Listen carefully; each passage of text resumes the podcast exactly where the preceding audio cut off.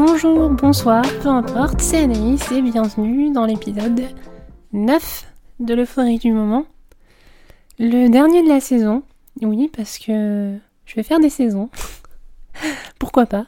Les prochaines semaines vont être un peu compliquées, donc je me dis que je vais m'arrêter là, je vais faire une petite pause estivale, ce qui fera pas de mal du tout. Mais ne vous inquiétez pas, ne pleurez pas trop vite, je reviendrai très rapidement pendant l'été ou à la fin de l'été. Je ne sais pas encore. Et je voulais profiter de ce dernier épisode, de cette première série d'épisodes de, podcast, pour faire un peu le bilan de tout ce que j'avais pu dire. J'ai pas forcément de thème très, euh, très défini pour aujourd'hui, j'ai pas de thématique euh, écrite d'avance, mais je voulais faire un petit peu le bilan, blablater un peu, toute seule, avec vous. C'est fou, j'ai l'impression de répéter ça à chaque, euh, à chaque début d'épisode, mais j'ai de plus en plus de monde, c'est super, ça fait trop plaisir. J'ai eu un petit goût de boost là il y a pas longtemps et ça se répercute même dans les écoutes et enfin je le vois dans les stats, c'est super. Encore merci. N'hésitez pas à me suivre sur les réseaux, euh, sur Instagram notamment, euphorie.podcast, à m'envoyer un petit message, à me dire ce que vous en pensez des épisodes, si vous avez des retours, s'il y a des choses euh, sur lesquelles vous voulez réagir, n'hésitez pas. C'est toujours hyper intéressant de discuter avec vous, de débattre sur certains trucs et euh, ça sert à ça. Donc bienvenue. Petite update euh, depuis le dernier, euh, dernier épisode. Je viens d'aller courir et je suis retournée courir euh, dans ma ville, là où je cours d'habitude. Et ça y est, enfin, je l'ai fait. J'ai mis de côté mes petites angoisses et je suis repartie. Je me suis remise en selle et ça fait énormément de bien, comme la dernière fois. J'ai eu un peu de mal là, je vous avoue que je suis un petit peu. C'était un peu dur ce matin, mais ça fait du bien. Et dans le dernier épisode, j'évoquais aussi notamment avec vous le rapport à la solitude et au fait de me retrouver seule et surtout en paix avec moi-même, ce qui était quelque chose de tout nouveau que je découvrais euh, enfin.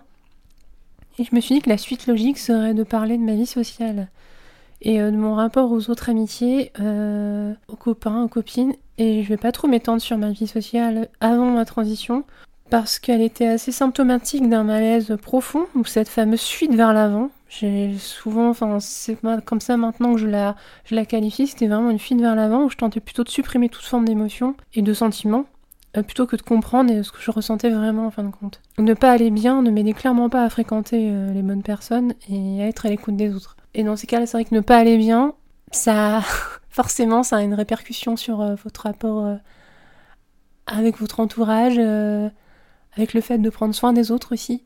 Et je le vois encore plus maintenant Maintenant que je suis beaucoup plus sereine, je peux encore plus me, concentrer sur mon entourage et, enfin euh, ne pas me renfermer sur moi-même. Et euh, je le vois dans mon couple, je le vois avec certaines personnes où je m'ouvre beaucoup plus et je suis beaucoup plus euh, sereine dans mon rapport avec elles, où je me sens beaucoup moins jugée, je me sens beaucoup moins beaucoup plus à l'écoute, beaucoup plus au chevet des gens et ça finit bien de pas penser qu'à soi, euh, parce que j'avais l'impression d'être totalement égoïste et en même temps désagréable parce que je j'arrivais pas en fait à me détacher de tout ça, à me détacher de ce mal-être et à me détacher de, de ce qui tournait en rond en fait dans ma tête. C'était c'était euh, c'était un truc qui dont j'arrivais pas à me sortir.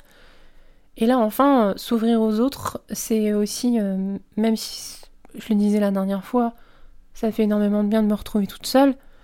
Mais m'ouvrir aux autres, c'est aussi une, ça donne une autre forme d'énergie. Et enfin, clairement, euh, là, c'est quelque chose que je redécouvre aussi. Après, j'ai beau avoir beaucoup d'énergie et beaucoup de, de, d'envie d'aller vers les autres, c'est pas forcément à 33 ans quelque chose qui va être naturel. Je pense qu'on peut dire que j'ai accumulé les relations sociales sans forcément creuser les choses, sans trop me demander euh, à qui je pouvais me confier. Et juste après mon coming out, on m'a reproché de ne pas avoir parlé de mes doutes et de mes réflexions. Et comme si c'était quelque chose, c'était une décision aussi importante que ma transition au coming out, était quelque chose à soumettre au débat en fait, entre amis. Et comme je l'avais dit dans les épisodes sur le coming out, j'avais écrit une longue lettre à chacun et chacune de ce groupe d'amis. Et elle était pleine d'espoir cette lettre, en fait. Euh, j'avais mis énormément de cœur dedans. Et sauf que ce que j'ai reçu en réaction, c'était tout sauf de l'espoir. Euh, j'ai quand même entendu le mot deuil plusieurs fois, et là j'ai compris qu'il ne pourrait rien m'apporter. Ça a été le déclic dans ma tête, même si je pense qu'à l'époque, je me suis dit que ces relations allaient forcément avoir une fin, et, je pense que j'attendais vraiment ce déclic dans ma tête en me disant, bah bon, il faut que je me retrouve une raison peut-être encore plus valable pour moi.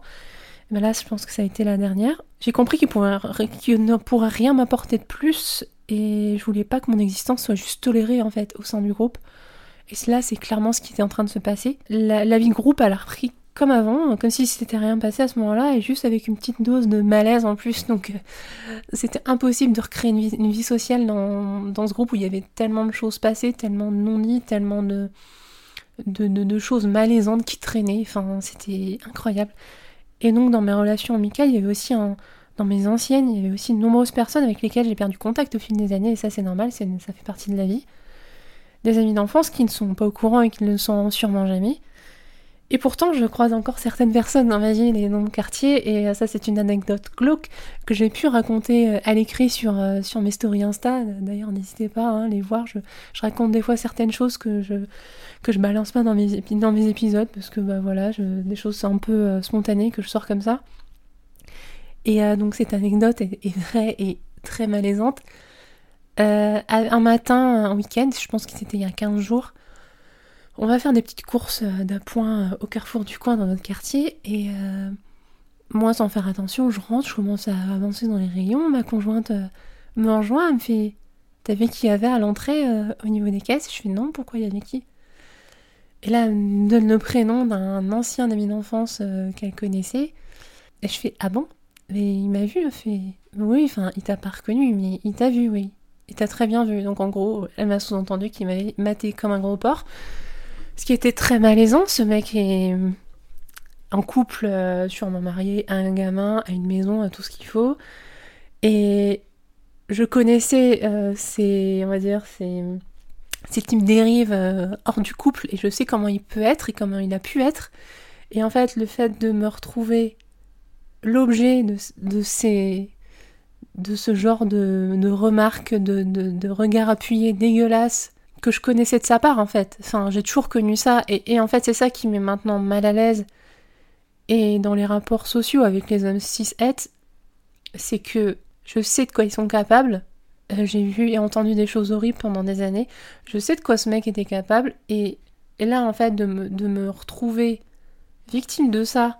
Alors ça arrive souvent que je me retrouve victime de ce genre de choses, mais là de mecs que je connaissais d'avant, ça m'a mise vraiment mal à l'aise. Enfin, j'étais pas bien. Et bah, clairement, là, vous retrouvez euh, comme un bout de viande, en fait. Euh, bon, ça va, je l'ai pas vu directement, mais c'est ma compagne qui me l'a clairement expliqué. Et euh, franchement, je me dis non, non, je suis pas prête. Je suis pas prête à relationner avec certains mecs cis-het. Pas tout de suite, en tout cas. Je, la, plupart, la plupart de qui aident dans mon entourage, en fait, c'est les, compagnons. Je parle dans mon entourage vraiment amical, c'est les compagnons en fait de mes, de mes copines, de mes amis. Euh, mais, mais là, en fait, dans mon entourage direct, j'en ai pas. Dans mon entourage amical, j'en ai pas. Ça évoluera parce que je sais que certains sont bien et voilà. Hein. Mais bien sûr, on le rappelle, not all mecs 6-7, parce qu'il faut le rappeler pour les petits fragiles, hein, au cas où, s'ils sont concernés. Vous inquiétez pas. Mais euh, je veux dire, pour l'instant, je suis pas prête concrètement. Parce que tous les rapports que j'ai euh, avec, avec ces mecs-là, c'est non, c'est que du négatif à chaque fois. Et, et c'est là que je voulais en venir. C'est compliqué de se refaire des amis à 33 ans. J'ai l'impression de retourner, vous savez, cette impression de retourner en enfance ou d'être la petite nouvelle dans une nouvelle école où vous connaissez personne. C'est compliqué. Alors j'ai tendance à aller facilement vers les gens, hein. c'est ça qui est incroyable, c'est que je, vous me mettez dans une pièce en soirée, euh, je vais parler à tout le monde, euh, je vais, je vais rire avec tout le monde, je vais parler de la pluie du beau temps, je vais parler de politique, je vais parler de tout et n'importe quoi. Et en fin de compte, je garderai toujours une petite distance avec les gens parce que j'ai peur de me livrer complètement.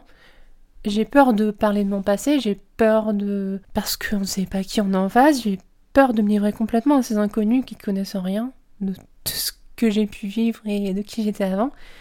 Et je me rends compte en le disant, euh, bah va falloir que je dépasse ça, parce que euh, j'ai pas envie d'en parler systématiquement, j'ai pas envie euh, de faire un coming out systématique auprès de tout le monde. Et je sais que certaines personnes, je vais pas les revoir, donc je me dis ça sert à rien, je, je vais pas m'investir dans une relation ces gens-là, je, ne vais pas les revoir. Je vais être tout à fait, je vais être très sociable et je vais parler de plein de choses. Mais souvent, je vais un peu sonder, en fait, voir un peu comment la personne réagit à certains sujets. Je vais parler un peu de féminisme, voir comment la personne euh, me répond. Si j'entends des choses du genre, euh, non, les féminismes, euh, féministes, comprenez, en ce moment, sont un peu trop extrêmes. Là, je suis, oui, ok, d'accord. Ok.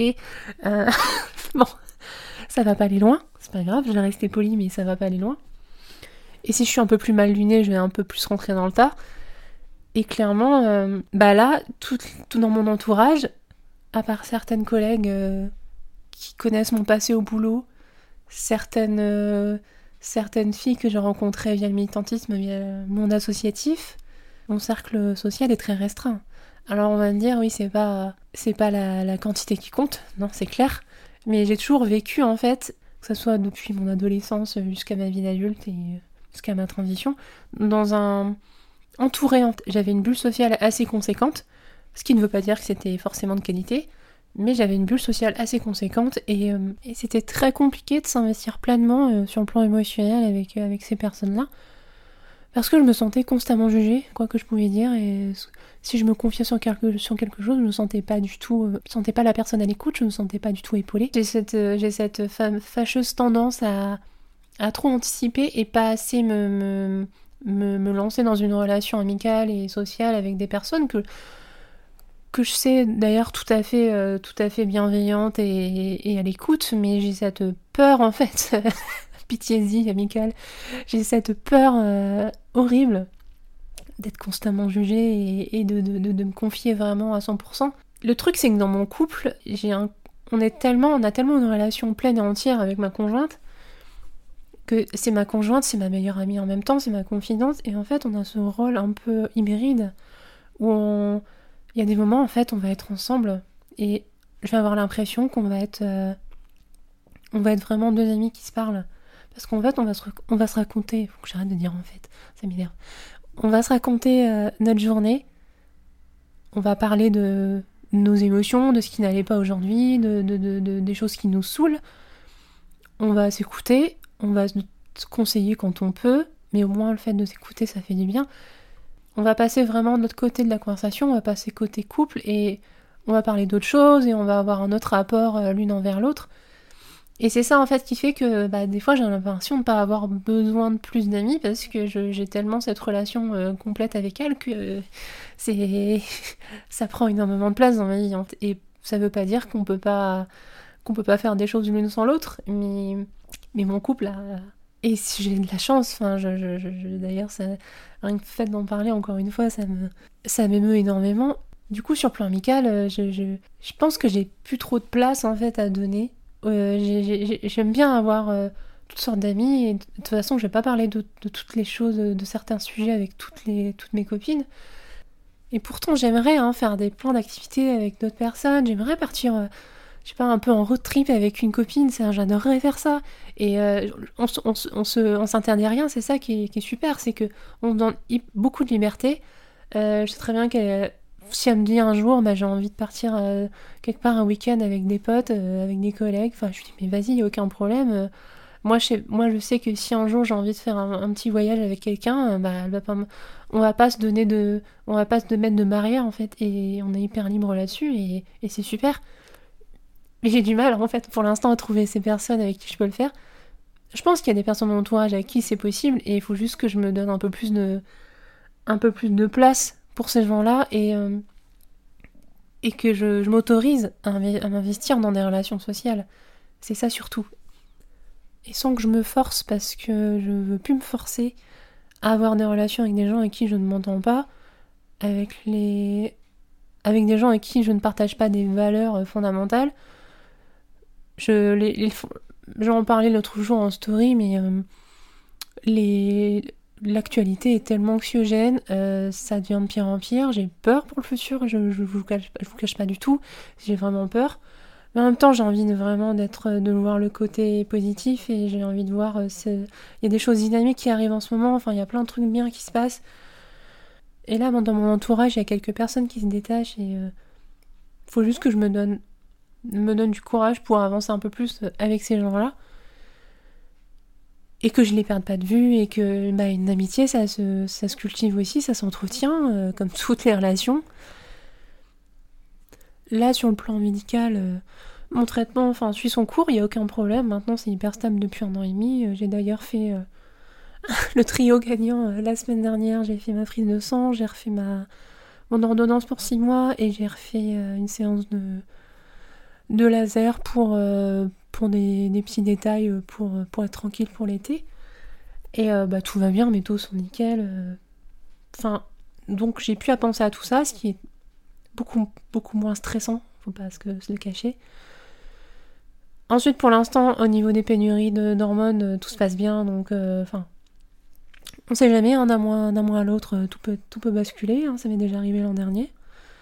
Que ce soit d'ailleurs pour les parcours pour mecs trans et femmes trans, hein, je veux dire là-dessus, c'est le même combat. Forcément, c'est pas les mêmes molécules, c'est pas les mêmes, pas les mêmes traitements, mais c'est, on est on est emmerdé sur, sur la même chose, sur les stocks, sur le fait qu'on est dépendant et dépendante de, des pénuries constantes de, ces traitements, de ces molécules, que les laboratoires euh, des fois arrêtent certains, certaines, certaines, certaines molécules sans, en fait, sans qu'on demande pourquoi, sans, qu'on sache pourquoi on a l'impression que l'État, enfin là-dessus, ne ferme complètement les yeux et se rend pas compte que ça peut être très dangereux. En fait, si un jour on se retrouve sans molécules, euh, bah, c'est bien, on est dans la merde et c'est surtout très stressant, c'est très violent psychologiquement, c'est très violent pour le, pour euh, sur le plan médical. Euh, et donc bref, petit aparté, hein, mais pour l'instant tout va bien.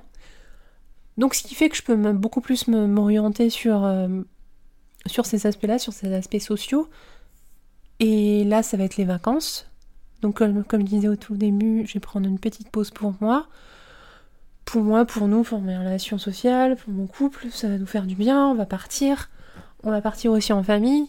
Je m'étais pas retrouvée en famille une semaine euh, en vacances avec mes frères et sœurs euh, depuis très longtemps. Donc, ça va faire bizarre, mais en même temps, j'ai hâte, c'est cool. Je vais pouvoir passer un peu plus de temps euh, sur le sport, ça va être cool aussi. Et prendre soin de moi, manger moins de merde. de toute façon, il va falloir compenser l'apéro, donc ça va être, ça va être difficile de faire le d'équilibrer tout ça, mais voilà, je vais faire attention et penser un peu moins au stress et, et me, me lâcher un peu plus, me défouler dans, des choses un peu plus euh, un peu plus saines, on va dire. Et pareil, mon rapport à la dysphorie, euh, est en train de se calmer et de disparaître. Euh, il disparaîtra jamais complètement. Je sais pas si, si la dysphorie peut disparaître complètement des, de vies, je sais pas du tout, je peux pas parler pour les autres. Pour moi, je pense, étant de nature anxieuse et très. Je cogite énormément, je, je pense que ça disparaîtra jamais. Mais là, je me rends compte que c'est beaucoup, moins violent et j'arrive à calmer tout ça et j'arrive à, faire la part des choses et je, me rends compte que des fois, cette peur n'existe pas et qu'elle est vraiment, je l'invente et je, enfin je l'invente pas, elle est présente, mais elle est clairement présente que dans ma tête. Mes peurs ne, je peux pas parler pour les autres, je peux pas savoir ce que les gens pensent de moi et de toute façon je, on peut pas et c'est tant mieux. Enfin j'ai pas envie de savoir, mais il faut que je sois consciente que ces peurs là euh, me rendent plus malade qu'autre chose et et c'est pas du tout ce que les gens regardent, ce que les gens voient et et ça j'arrive à le comprendre maintenant au début, c'est tout, c'est très compliqué au début hein, de se, défaire de ça, de ces peurs, de ces angoisses. Et je sais, ce que je vois, que ce que je vois dans le miroir, c'est pas du tout ce que j'en vois. Je sais que des fois, bah, d'une journée à l'autre, j'aurai la même tête et pourtant je vais pas me supporter. Mais maintenant, j'arriverai à passer outre. J'arriverai à faire des choses et à avoir une vie complètement normale et à oublier au fil de la journée que bah, le matin, ça allait pas. Et tant mieux. Il faut accepter les moments où ça va pas, et c'est tout à fait normal, et ça, de toute façon, je pense que meuf trans ou pas, il y a toujours des moments où ça va pas, euh, où euh, il y a Asper modèle qui joue, et, et c'est juste que des fois on n'est pas dans le bon mood, et c'est tout, il faut l'accepter, et c'est tout, enfin, c'est normal. Donc maintenant j'arrive à faire la part des choses, et j'arrive à, moins, le, montrer, il y a des moments où bah, il faut que j'en parle, et j'en parle avec ma meuf, mais ça y est, ça me détruit pas totalement une journée maintenant et j'arrive à, me calmer. Et ça c'est super parce que bah, je peux profiter complètement de mes vacances, je peux être en maillot de bain à la plage, je peux faire des choses, je peux aller au sport, je peux, je peux me montrer au naturel sans avoir peur de, pour mon passing, pour euh, certaines choses. Euh, je, mm, je, suis en, paix avec mon corps et ça c'est super. Et je sais que c'est un travail de tous les jours et je suis super contente d'en arriver là et je suis hyper fière de moi. C'est un peu la, la thématique de, ce, de cette fin de saison, c'est que ben, pour faire un petit bilan de ces 9 épisodes, euh, oui, ben, je suis hyper fière du chemin parcouru. Je suis contente d'en avoir parlé, je suis contente d'avoir parlé de plein de sujets avec vous, d'avoir évoqué tout ça avec vous euh, au fil de ces 9 épisodes. J'espère que j'ai évoqué certains sujets de façon bien, assez bienveillante et que je, voilà, que vous comprenez que je parle de ces sujets vraiment de mon point de vue et que je, je bien sûr, je ne juge personne et que chacun, chacune fait comme il elle peut, que c'est pas simple tous les jours, que je donne pas des recettes miracles, je parle de mon vécu tout simplement, et que si je peux aider en fait à mon niveau, que si je peux parler de, des de nos vécus, de, nos parcours, et que le mien peut faire un peu, mettre un peu la lumière sur euh, des difficultés, sur, euh, sur des difficultés que les gens ne perçoivent pas tout le temps, euh, sur des choses hein, parfois assez subtiles mais qui peuvent nous peser à la longue, bah tant mieux, je le fais. Mais comme je le dis à chaque fois, le fait d'écouter, de lire, de, de se rendre compte des parcours et des difficultés, des fois des, joies en fait, qui fait que bah, c'est ce pour quoi on se bat en fait. C'est pour aller bien, c'est pour aller mieux, c'est pour, euh, bah, pour exister euh, tout simplement et qu'on nous foute la paix. Et ben tant mieux. C'est que ce podcast a sûrement une utilité et, euh, et ça c'est cool. Donc je vais m'arrêter là. A très bientôt. La pause sera pas trop longue, je vous rassure. Si vous avez quelque chose à foutre, bien sûr. ça sera pas très très long. Je vais prendre quelques semaines parce que dans de, toute façon, dans deux semaines, je ne pourrai pas faire d'épisode. Je serai en festival. Et par la suite, euh, je serai, en vacances. Donc euh, j'aurai d'autres choses à penser. Je vais essayer de, faire plein d'autres trucs. Donc suivez-moi sur, sur Insta si ça vous dit. Euphorie.podcast encore une fois. Et n'hésitez pas à faire des retours, n'hésitez pas à venir me parler, n'hésitez pas, voilà. C'est toujours super et j'adore et c'est trop bien. Merci pour votre écoute, merci pour toutes ces écoutes. D'ailleurs, si vous y pensez, n'hésitez pas à mettre 5 étoiles euh, sur Spotify et sur Apple Podcast. Ça permet de soutenir euh, bah, une initiative comme celle-là, ce podcast, et ça fait toujours plaisir. Passez de très belles vacances. J'espère que votre été sera rempli de bonnes choses. Portez-vous bien c'était Anaïs dans l'euphorie du moment. À très bientôt. Salut tout le monde